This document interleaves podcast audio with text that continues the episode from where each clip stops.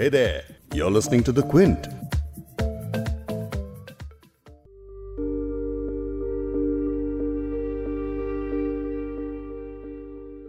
पिछले कुछ दिनों से आप नागरिकता कानून यानी सीएए की एक बार फिर खूब चर्चा सुन रहे होंगे।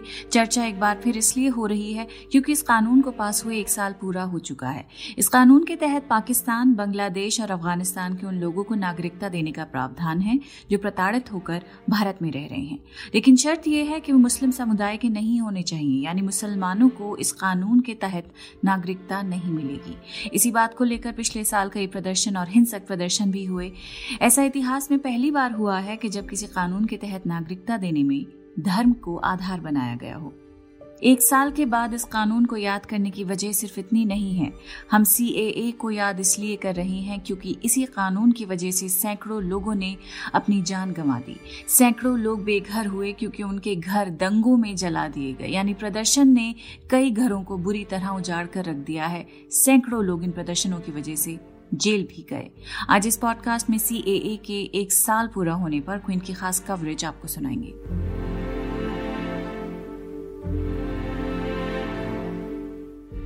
क्विंट हिंदी पर आप सुन रहे हैं बिग स्टोरी हिंदी। मैं हूँ फबीहा सैयद। क्विंट की सीरीज़ जिसका नाम है सी ए ऐसा ना हो कि हम भूल जाएँ।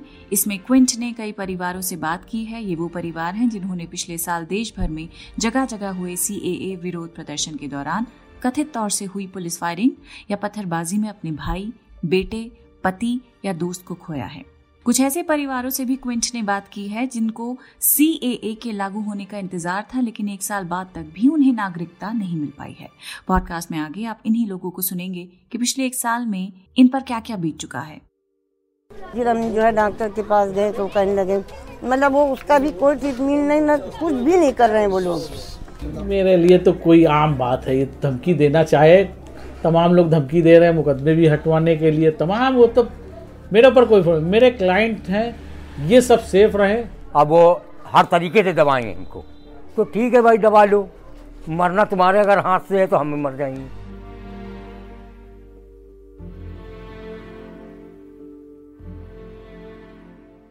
क्विंट ने उत्तर प्रदेश के कानपुर के मुस्लिम बहुल मुंशी पूर्वा मोहल्ले में आफ्ताब आलम की माँ नजमा के घर जाकर उनसे बात की है।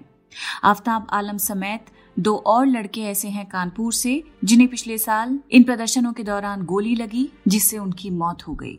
आज एक साल बाद भी इनके परिवार इंसाफ के लिए इंतज़ार कर रहे हैं। आफ्ताब आलम उन तीन लड़कों में से एक हैं जिनकी माँ नजमा ने पिछले एक साल में अपने बेटे की मौत के मामले में एफआईआर दर्ज कराने के लिए पहले पुलिस स्टेशन के चक्कर काटे। लेकिन पुलिस वालों ने उनका दावा ही खारिज कर दिया और कहा कि उनके बेटे की मौत सी विरोधियों के बीच हुई, क्रॉस फायरिंग में हुई। अब आखिर में वो कोर्ट का दरवाज़ा खटखटा रही हैं। उनके वकील ने अब कोर्ट में अर्जी दी है। ये सुनिश्चित करने के लिए कि कोर्ट पुलिस को एफआईआर दर्ज करने का निर्देश दे। क्विंट के ऐश्वर्या अय्यर से जो नजमा की बात हुई है, उसके कुछ हिस्से आपको सुना रही हूँ। गए थाने बता रहे हैं कि रिपोर्ट लिखाने गए तो वो लोग ने लिखा नहीं। तुमने ये कैसे मतलब कह दिया कि हाँ पुलिस वालों ने गोली चलाया? हमने मेरे बच्चे ने बताया। कैसे हमको समझ ले कि तुमने नहीं चलाया? तो कह ही नहीं सकते पुलिस वाले कि हमने नहीं मारा है। हम दावे से कहेंगे कि तुम्ही ने मारा है। मेरे बच्चे ने तो बताया बताया वीडियो देखा हमने। अरे उस वीडियो में तो मतलब यही है गोली चला रहे हैं लोग। वो तो कह रहे हैं मारो। जाने ना देना। मारो। तो क्या है?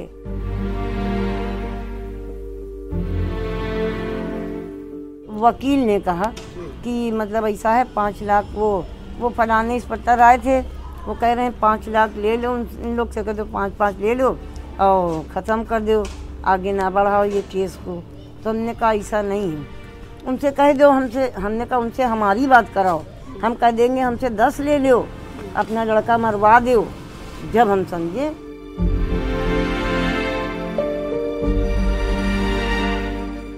फिर हम जो है डॉक्टर के पास गए तो कहने लगे मतलब वो उसका भी कोई ट्रीटमेंट नहीं, ना कुछ भी नहीं कर रहे हैं वो लोग। कुछ नहीं कर रहे हैं। तो हम कह रहे हैं, डॉक्टर साहब, इसको देखिए तो कहीं देख तो रहे हैं। फिर बड़े बड़े मतलब आदमी सब आने लगे तो ये हुआ कि सबको छोड़ दो। अब पहले इसको देखो। ये है कि उम्मीद तो हमने नहीं हमने छोड़ दिया था कि ये बचेगा नहीं। क्या बोल रहा था? कुछ नहीं बस यही कह रहा था हम बचेंगे नहीं। नजमा का बेटा आफ्ताब आलम सिर्फ़ तेईस साल का था जब उसका इंतकाल हुआ। ये सिर्फ़ नजमा की कहानी नहीं है बल्कि उन जैसे दो और परिवारों की भी कहानी है। रईस खान और मोहम्मद सैफ के परिवार। दोनों की कानपुर में गोली लगने से मौत हुई थी। क्विंच ने रईस खान के पिता मोहम्मद शरीफ से भी उनके घर जाकर बात की। मोहम्मद शरीफ सत्तर साल के हैं। जब क्विंट की रिपोर्टर ऐश्वर्या अय्यर उनसे मिलने गई तो अपने घर के बाहर बैठकर वो लहसुन छील रहे थे और ऐश्वर्या को देखते ही रोने लगे। उनका बेटा रईस खान पापड़ बेचने का काम किया करता था। जिस दिन उसे गोली लगी थी, तब उसने काम से छुट्टी ली हुई थी। लेकिन कुछ रुपया कमाने के लिए छुट्टी के दिन भी उसने फैसला किया कि वो पास की ईदगाह में बर्तन धोएगा ताकि उसे साढ़े तीन सौ रुपये मिल पाए। जब रईस ईदगाह के पास एक मैदान के सामने बने शादी के टेंट में काम कर रहा था, तभी पेट में गोली लगने से उसकी मौत हो गई। रईस खान के पिता मोहम्मद शरीफ ने बताया कि अस्पताल ले जाए जाने से पहले जब उनके बेटे को घर लाया गया तो उसने बार बार यही कहा कि पुलिस ने ही उस पर गोली चलाई है।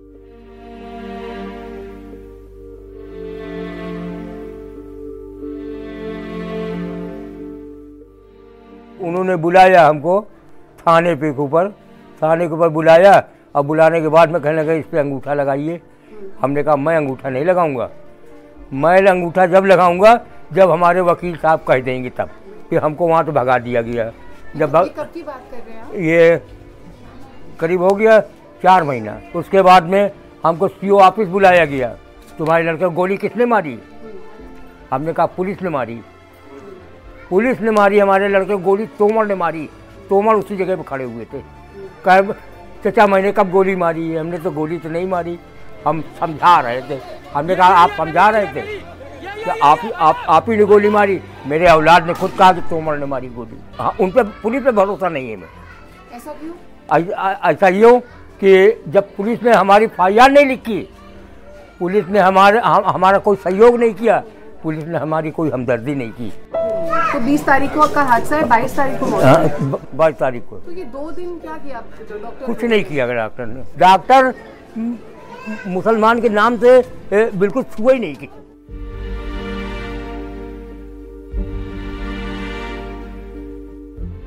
हमको लोगों को दबाए दबाना है।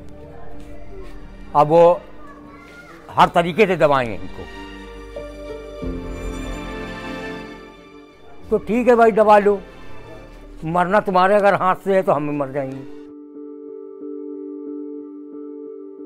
मोहम्मद शरीफ के वकील नासिर खान से क्विंच ने बात की जिन्होंने बताया कि उन्हें धमकियाँ मिलती हैं क्योंकि वो इस तरह के केस लड़ते हैं। मेरे लिए तो कोई आम बात है ये धमकी देना चाहे तमाम लोग धमकी दे रहे हैं मुकदमे भी हटवाने के लिए तमाम वो तो मेरे ऊपर कोई फर्क- मेरे क्लाइंट हैं ये सब सेफ़ रहे। मैं सब मेरा ईमान मेरा क्लाइंट की पैरवी है। हमको तो लोगों ने यहाँ तक कहा मुकदमे से हट जाओ, नहीं तो तमाम तुम्हारी भी जान जा सकती है। तो बिल्कुल जाए। क्या दिक्कत है मैं उनकी जो मौत हुई है, उन्होंने मृत्यु पूर्व ये बयान डॉक्टर के समक्ष और अपने माँ और जो भी दिगर लेके गए थे, उनके समक्ष ये कहा कि मुझे पुलिस ने गोली मारी है, जिसके आधार पर मैंने एप्लीकेशन वगैरह दी एसएसपी साहब को दी, लेकिन अभी तक के कोई मुकदमा कायम हुआ। तो फिर मैंने कोर्ट में एक सौ छप्पन तीन के अंतर्गत कार्रवाई की है। और फाइनल आर्गूमेंट पे इस वक्त है। अगर वो डाइंग डिक्लेरेशन उस टाइम पे लिख देते तो आपको लगता है कि वो फ़र्क पड़ता? उसी टाइम मुकदमा कायम होता। है पुलिस ने अपनी लापरवाही करी कि जॉइंट डिक्लेरेशन को रिकॉर्ड नहीं किया। मरने से पहले लॉजिक बात है कि आप किसी मजिस्ट्रेट से या सीनियर अधिकारी के सामने उनका बयान लेना चाहिए था। हाउ क्यों इतना लेट किया? उस टाइम क्लियर हो जाता मुझे किसी ने मारा या किसने मारा उसी टाइम क्लियर हो जाता। है क्यों नहीं लिया? ये तो रिस्पॉन्सिबिलिटी शासन की है।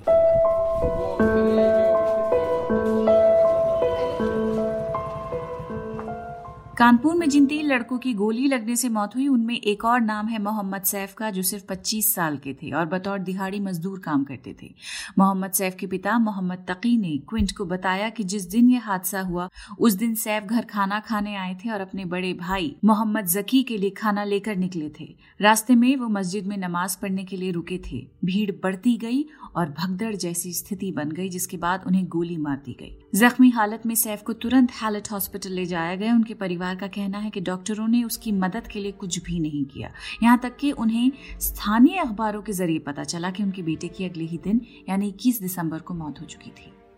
इस समय तक उन्हें अस्पताल से किसी तरह की सूचना नहीं दी गई थी। उसके बासठ साल के पिता मोहम्मद तकी ने कहा कि उनके ऑपरेशन में काफ़ी देर हो गई थी और इसी वजह से उन्होंने अपना बेटा खो दिया। क्विंट की रिपोर्टर ने इन परिवारों की ओर से लगाए जा रहे आरोपों को कानपुर के पुलिस अधीक्षक के पास भेजा, लेकिन अभी तक कोई जवाब नहीं आया जब उनका जवाब आएगा तो इस खबर को अपडेट किया जाएगा और फिर आपको हम बताएँगे। तो इस तरह कानपुर में ये तीन परिवार एक साल पहले उजड़े, लेकिन एक साल के बाद तक भी उन्हें इंसाफ नहीं मिला। कानपुर के बाद अब आपको बिजनौर के भी कुछ ऐसे परिवारों से मिलाते हैं। यहाँ पिछले साल सी विरोधी प्रदर्शनकारियों और पुलिस के बीच झड़प के बाद 21 नाबालिगों ने बताया कि उन्हें पुलिस ने टॉर्चर किया था। इन बच्चों ने बताया कि उन्हें गालियाँ दी गई, बेइज्जत किया गया और कहा गया कि अगर वो लॉकअप में सोए तो उनकी आँखों को छलनी कर दिया जाएगा। द क्विंट के रिपोर्टर्स ने तब भी बच्चों से मुलाकात की और उन्होंने देखा था कि वो बुरी तरह चोटिल थे। एक साल बाद अपनी सीरीज़, जिसका नाम है सी ए ए ऐसा ना हो कि हम भूल जाएँ। इस सीरीज़ के साथ भी हम नगीना के उसी शाहजहीर मोहल्ले में पहुँचे और उन बच्चों से बात की। बच्चों और उनके परिवार वालों ने हमें बताया कि मीडिया से बात करने वालों को यूपी पुलिस ने कथित तौर पर धमकी दी और उन्हें बुलाकर ऐसे बयानों पर दस्तखत कराए कि बच्चों को टॉर्चर नहीं किया गया था। ये सारी स्टोरीज आप हमारी वेबसाइट्स और यूट्यूब चैनल पर तो देख ही सकते हैं, लेकिन अब आपको एक और स्टोरी की हम बात बताते हैं, जो हमने की है। वो उन लोगों के बारे में है जिन्हें इस नागरिकता कानून का बेसब्री से इंतज़ार था और वो इस नागरिकता कानून के एक साल के बाद भी हिंदुस्तानी कहलाए जाने का इंतज़ार कर रहे हैं। सुनी क्विंट के रिपोर्टर त्रिदीप के मंडल और बिस्वा कल्याण की इस रिपोर्ट को, इस रिपोर्ट के कुछ हिस्से जिसमें उन्होंने असम के कुछ हिंदू बंगाली से बात की है, जिन्हें अभी भी नागरिकता का इंतज़ार है, वो हिस्से मैं आपको सुनाऊँगी। आपको पहले बता देती हूँ कि असम एनआरसी लिस्ट से करीब पाँच लाख से ज़्यादा हिंदुओं का नाम बाहर है, जिनमें है 104 साल के चंद्रधर दास। चंद्रधर दास को 2018 में फॉरेन ट्रिब्यूनल्स ने विदेशी घोषित किया, जिसके बाद उन्होंने तीन महीने डिटेंशन कैंप में गुजारे। उनकी बेटी नियति राय से भी क्विंट ने बात की। सुनिए।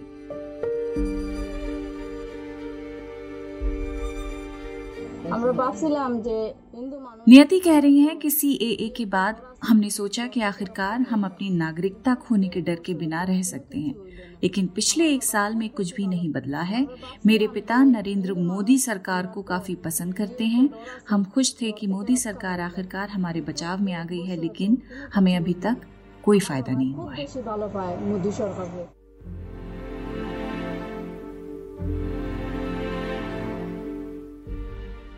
इस तरह की बहुत सारी कहानियाँ, इस तरह के बहुत सारे लोगों की पीड़ा आपको हमारी कवरेज में दिख सकती है। आप इन स्टोरीज को फॉलो कर सकते हैं द क्विंट और क्विंट हिंदी की वेबसाइट्स यूट्यूब चैनल्स और फेसबुक पेजेस पर भी। इन स्टोरीज के लिंक्स आपको इस पॉडकास्ट के टेक्स्ट में भी मिल जाएँगे। इस पॉडकास्ट के एडिटर हैं संतोष कुमार और इसे प्रोड्यूस किया है फबीहा सैयद ने। अगर आपको बिग स्टोरी हिंदी सुनना पसंद है तो क्विंट हिंदी की वेबसाइट पर लॉग ऑन कीजिए और हमारे पॉडकास्ट सेक्शन का मज़ा लीजिए।